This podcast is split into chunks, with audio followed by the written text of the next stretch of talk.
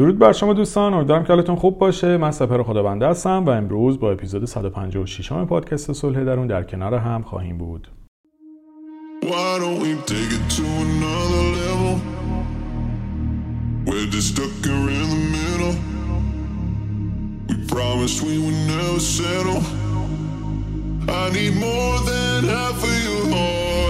Take a look to another level, another level.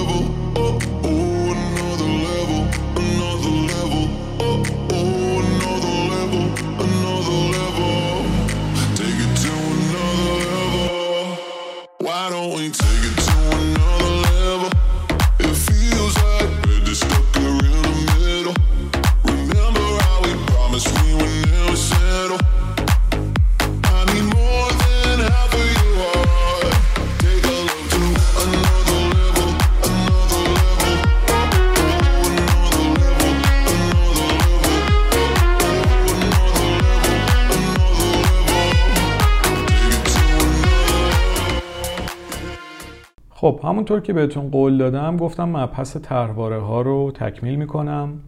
اگر کلا مبحث طرحواره ها رو تا الان گوش نکردید یا تازه به جمع ما اضافه شدید لطفا این اپیزود رو همین الان قطع بکنید و برید اپیزود 39 پادکست صلح درون رو گوش بکنید. اونجا اومدم به طور مفصل توضیح دادم داستان طرحواره ها چیه که بتونید باهاش آشنا بشید که ببینید اصلا در مورد چی می‌خوایم الان صحبت بکنیم. در کنارش اپیزود 40, 42, 73 و 102 صلح درون هم مرتبط با طرحواره هاست که اونجا اومدم طرحواره معیار سختگیرانه بعدش طرحواره استحقاق بعدش محرومیت هیجانی و در آخر هم آسیب پذیری رو تو این چهار اپیزود توضیح دادم.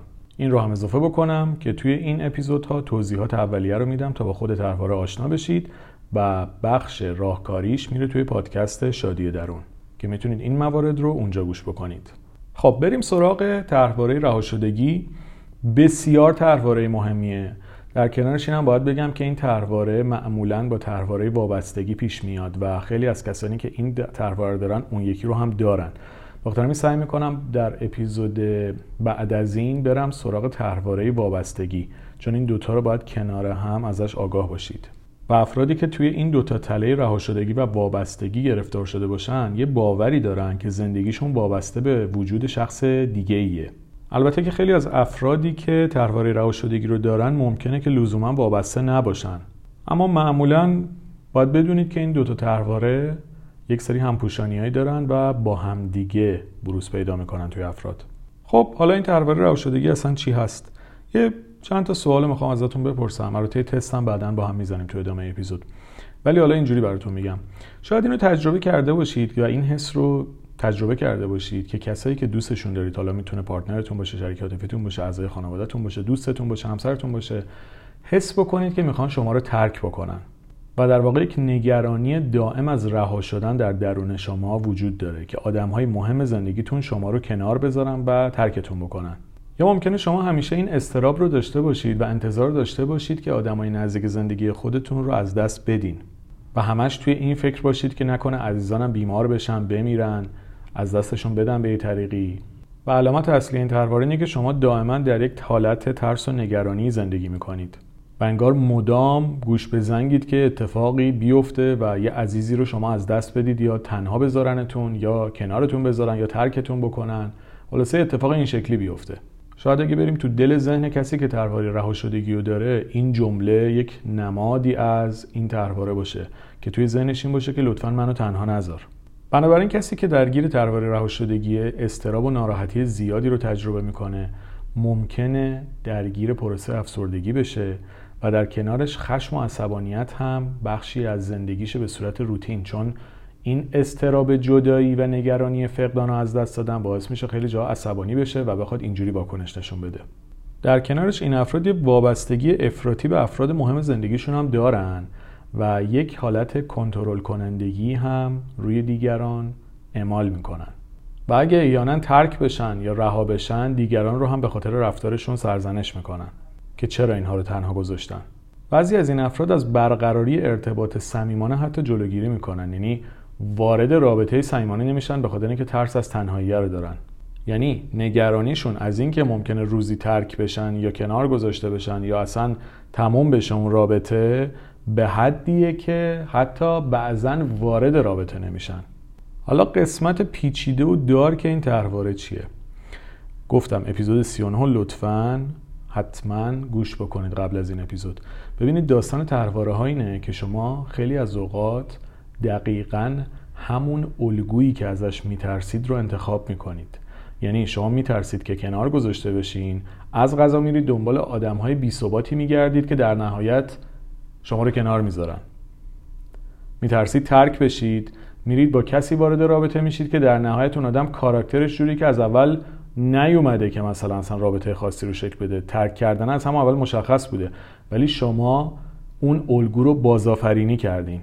یعنی در واقع مشکل اصلی ترواره ها اینه که ما الگویی رو تو زندگیمون تکرار می‌کنیم که قبلا ازش آزار دیدیم. باعث ناراحتیمونه. نمی‌خوایم دوباره تکرار بشه. ولی انتخابهایی می‌کنیم که دقیقا همون اتفاقا دوباره تو زندگیمون پیش بیاد. حکایت این جمله که میگه به سرم آمد از آنچه میترسیدم. چرا؟ چون شما یک الگویی رو یاد گرفتین که اون الگو رو دائم تکرار می‌کنید. الگویی که باعث ناراحتیتون هم هست. قسمت سخت ماجرا توی حل ترواره ها اینه که این ترواره ها و این تله های زندگی و این الگوهای ذهنی اغلب از کودکی در درون ما شکل می‌گیره که این ترواره رها شدگی هم جزو مواردیه که شاید مبحث کودکی توش خیلی نقشش پررنگ تر باشه. یعنی خیلی از اوقات این ترواره رها شدگی ممکنه حتی زیر هفت سال شکل بگیره. مثلا کسی که توی سن خیلی پایین پدر یا مادرش رو از دست داده. یعنی اصلا قبل از اینکه اون آدم بتونه فرصت برقراری ارتباط با آدم ها رو تجربه کنه این ترواره تو شکل گرفته. به خاطر این در خیلی از مواقع افراد بزرگسالی که حتی به مشاور مراجعه می‌کنن تجربه هایی که باعث شکلگیری این ترواره توشون شده رو ممکن اصلا درست به یاد نیارن در جریانش نباشن. اما علائمش رو توی زندگیشون می‌بینن. مثل اینکه بر این باورن که همیشه تنها یا هیچکس دوستشون نداره یا اینکه از تنهایی میترسن. و نکته دیگه اینه که این تحول رهاشدگی تو روابط سطحی مثلا آدمی که شما خیلی باش ارتباط خاصی ندارید خودشو نشون نمیده. توی روابطی که دقیقا برای شما مهمه توی روابط صمیمیتون توی روابط با کسانی که دوستشون دارید و می‌خواید جزوی از زندگیتون باشن می‌زنه بالا. و ماهیت این تحواره یا تله جوریه که وقتی که شما درگیرش میشین احساس می‌کنید که از لحاظ عاطفی به حال خودتون رها شدین. و حتی ممکنه گاهی توی ارتباطتون رفتارهایی بکنید که طرف مقابل اصلا تنهاتون بذاره یا خسته بشه و بپیچونتون یه کار این شکلی بکنه. و وقتی که این تحواره توی رابطتون فعال بشه معمولا نتیجه ای که دلتون نمی‌خواد دقیقا اتفاق میفته یعنی دقیقا شرایط ممکنه جوری پیش بره که رها بشید ترک بشید کنار گذاشته بشید و همون چیزی که توی بچگی و توی دوران سنین پایینتون. نگرانش برید و تو سنین بالاتر هم دوباره بازآفرینی کنید و تجربهش کنید. بنابراین کسی که تحواره رها شدگی رو داره یک اعتقاد کلی بر این داره که شرایط خوب هم دیر یا زود ممکنه از دست بره و رابطه عاطفیش ممکنه که با شکست مواجه بشه. و این افراد چون که یک پایگاه ایمن درونی در درون خودشون در واقع ندارن حتی جدایی موقت هم ممکنه آشفتشون بکنه. برای مثال حتی ممکنه همسرشون میره سر کار این تحواره توشون اکتیو بشه. بخوان زنگ بزنن صداشو بشنون چون با شنیدن صداش آرامش پیدا می‌کنن. یا دائم بخوان پیغام بدن و از اون آدم خبر داشته باشن. بله هر رابطه ای یک سری تعاملاتی رو داره.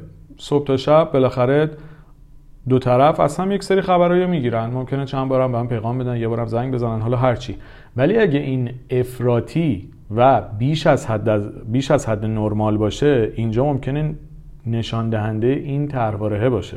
بنابراین بدونید که کسی که تحواره رها شدگی رو داره حتی برای جدایی کوتاه مدت هم ممکنه مضطرب بشه.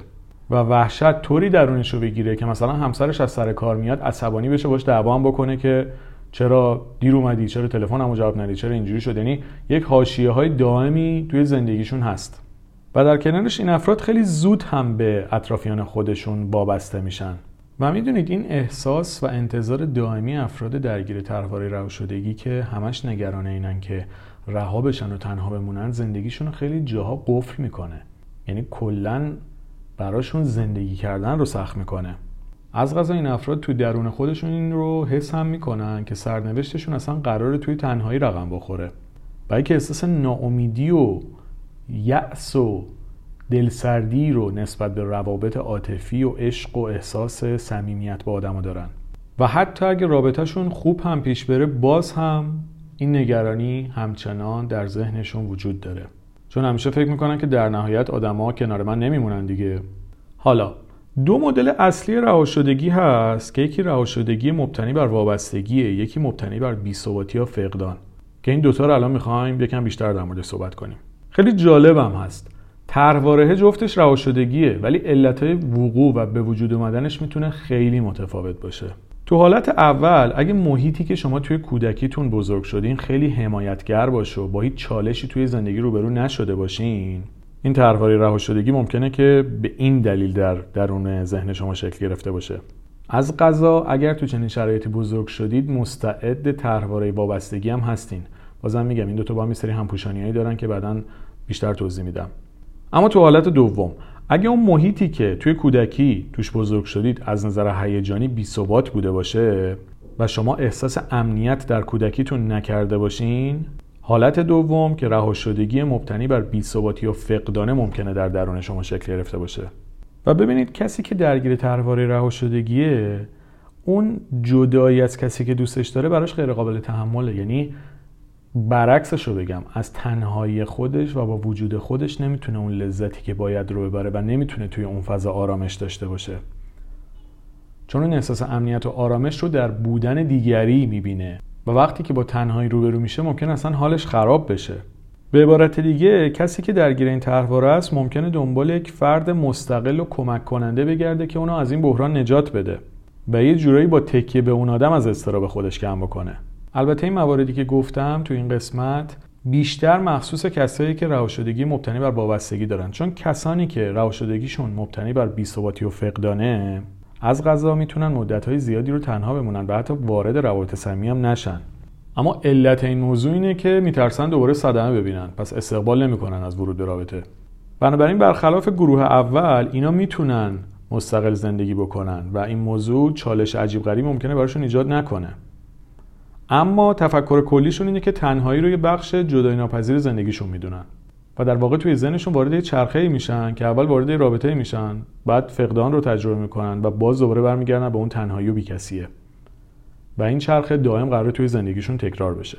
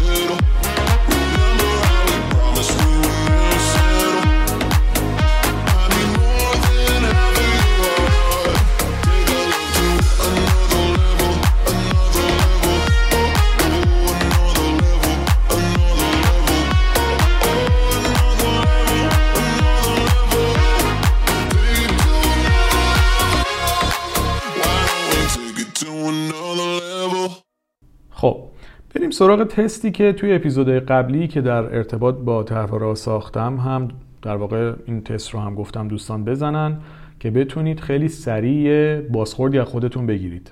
نکته که قبل از تست باید بهتون بگم طرحواره طیفه. اینجوری نیست که بگیم صفر یکی مثلا صده داستان صفر و صده نیست. هممون یک درصدی درگیر این داستان هستیم. هر چقدر عدد تستمون بالاتر باشه به همون نسبت طرحواره در ما شدیدتره. البته که افرادی که حالا نسبتا پایین تستشون یا متوسطه شاید اونقدر احساس نیاز نکنن که برن دنبال حل این مسئله. اما دوستانی که عدد و نتیجه تستشون بالا باشه یه جورایی می‌تونم بگم که باید برن دنبال راه حلش. چون زندگی کردن رو می‌تونه براشون با چالش های زیادی همراه بکنه. خب بریم سراغ تست. ببینید هر سوالی که می‌پرسم الان لطفا تشریف ببرید و یک کاغذ و خودکار بیارید. اپیزود رو قطع کنید. اگرم نه توی گوشیتون بنویسید و اینجوری می‌خوام به هر سوال جواب بدید. اگه سوال در مورد شما کاملا غلط بود و اصلا صدق نمی کرد عدد یک رو بهش بدین. اگه تقریبا غلط بود عدد دو رو بدین. اگه بیشتر درست بود تا غلط عدد سه رو بدین. اگه یک هم درست بود عدد چهار رو بدین.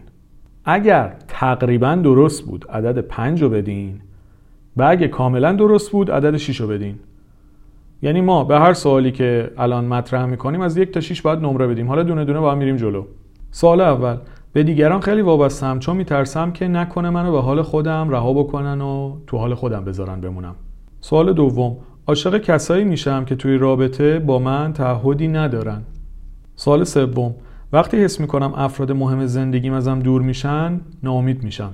سوال چهارم افراد نزدیک زندگی من پیش بینی ناپذیرن.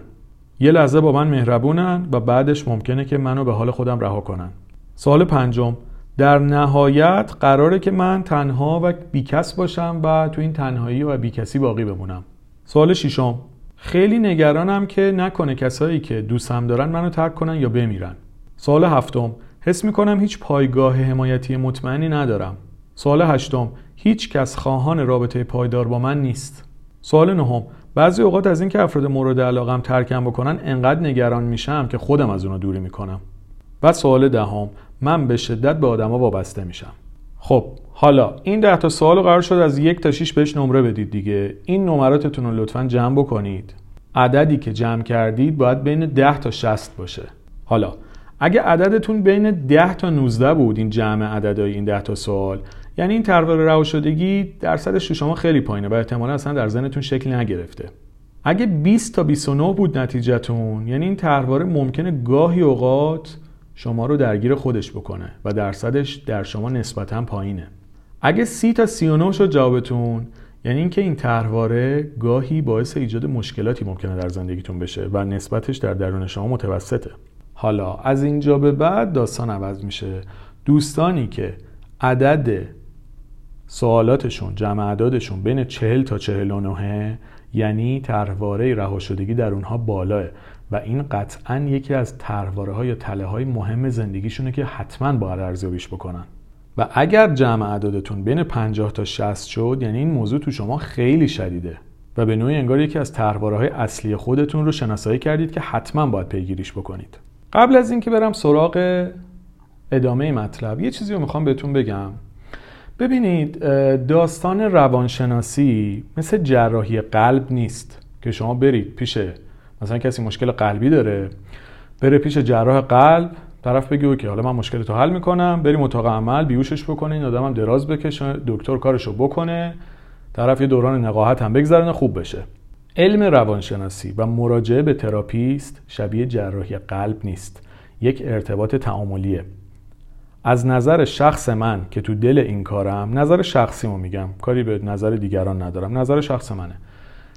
کسی که می‌خواد مشکلاتش رو حل بکنه حتی اگه به تراپیست مراجعه بکنه تراپیست در نهایت در بهترین حالت شاید سی درصد کار باشه و 70 درصد اون طرف که می‌تونه به خودش کمک کنه خود این آدمه. یعنی شما اگر ما فرویدو از تو گور در بیاریم زندهش بکنیم. بیا جلوتون بشه یعنی جلوی بهترین روانشناس تاریخ بشر حالا از نظر شما هر کی که هست. زنده یا کسی که در قید حیات نیست بیاد به این دنیا روبرو شما بشینه. در نهایت شاید سی درصد به شما بتونه کمک بکنه. ولی این شمایید که باید این مسیر رو برین. یعنی می‌خوام بگم فکر نکنید مشاور و تراپیست برای شما معجزه قراره بکنه. معجزهگر نهایی خود شمایید. مشاور و تراپیست بیشتر شبیه مربی ورزش از نظر من.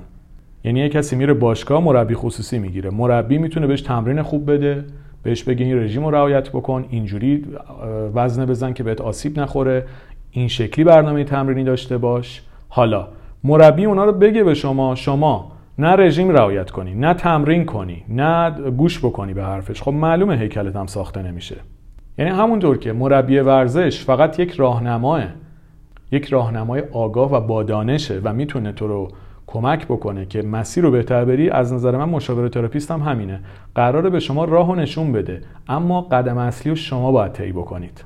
چرا اینو دارم بهتون میگم؟ چون که اگر می‌خواید طرحواره ها و اصلا مشکلات کلا خودتون رو حل بکنید تا جایی که می‌تونید باید آگاهیتون در زمینه خودشناسی و روانشناسی بالا بره. یعنی آدمی که صرف کیلومتر باشه و هیچ دانش و آگاهی در زمینه های خودشناسی و روانشناسی نداشته باشه وقتی بره پیش مشاور فقط 20 جلسه طول می‌کشه تا بفهمید کجای بازیه. یعنی شما یک هزینه خیلی زیادی و باید متقبل بشید تا بفهمید کجای قصه وایسادین.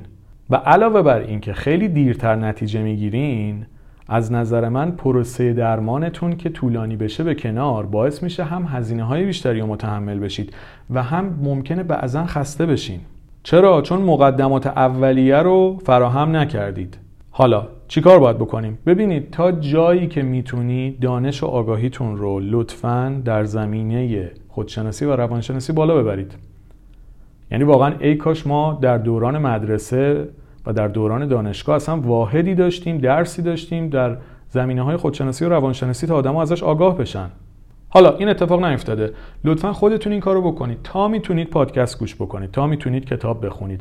دانشتون رو در زمینه های مختلف بالا ببرید. در مورد ترواره ها بدونید. در مورد مکانیزم های دفاعی بدونید. در مورد اختلالات یک سری مطالعات داشته باشید. در مورد انواع سبک های دلبستگی آگاهی نسبی داشته باشین. روش هایی که می‌تونه عزت نفستون رو بالا ببره. یا الگوهای ذهنی که می‌تونه توی کودکی در ما شکل بگیره. و خلاصه تا جایی که می‌تونید دانش خودتون رو بالا ببرید.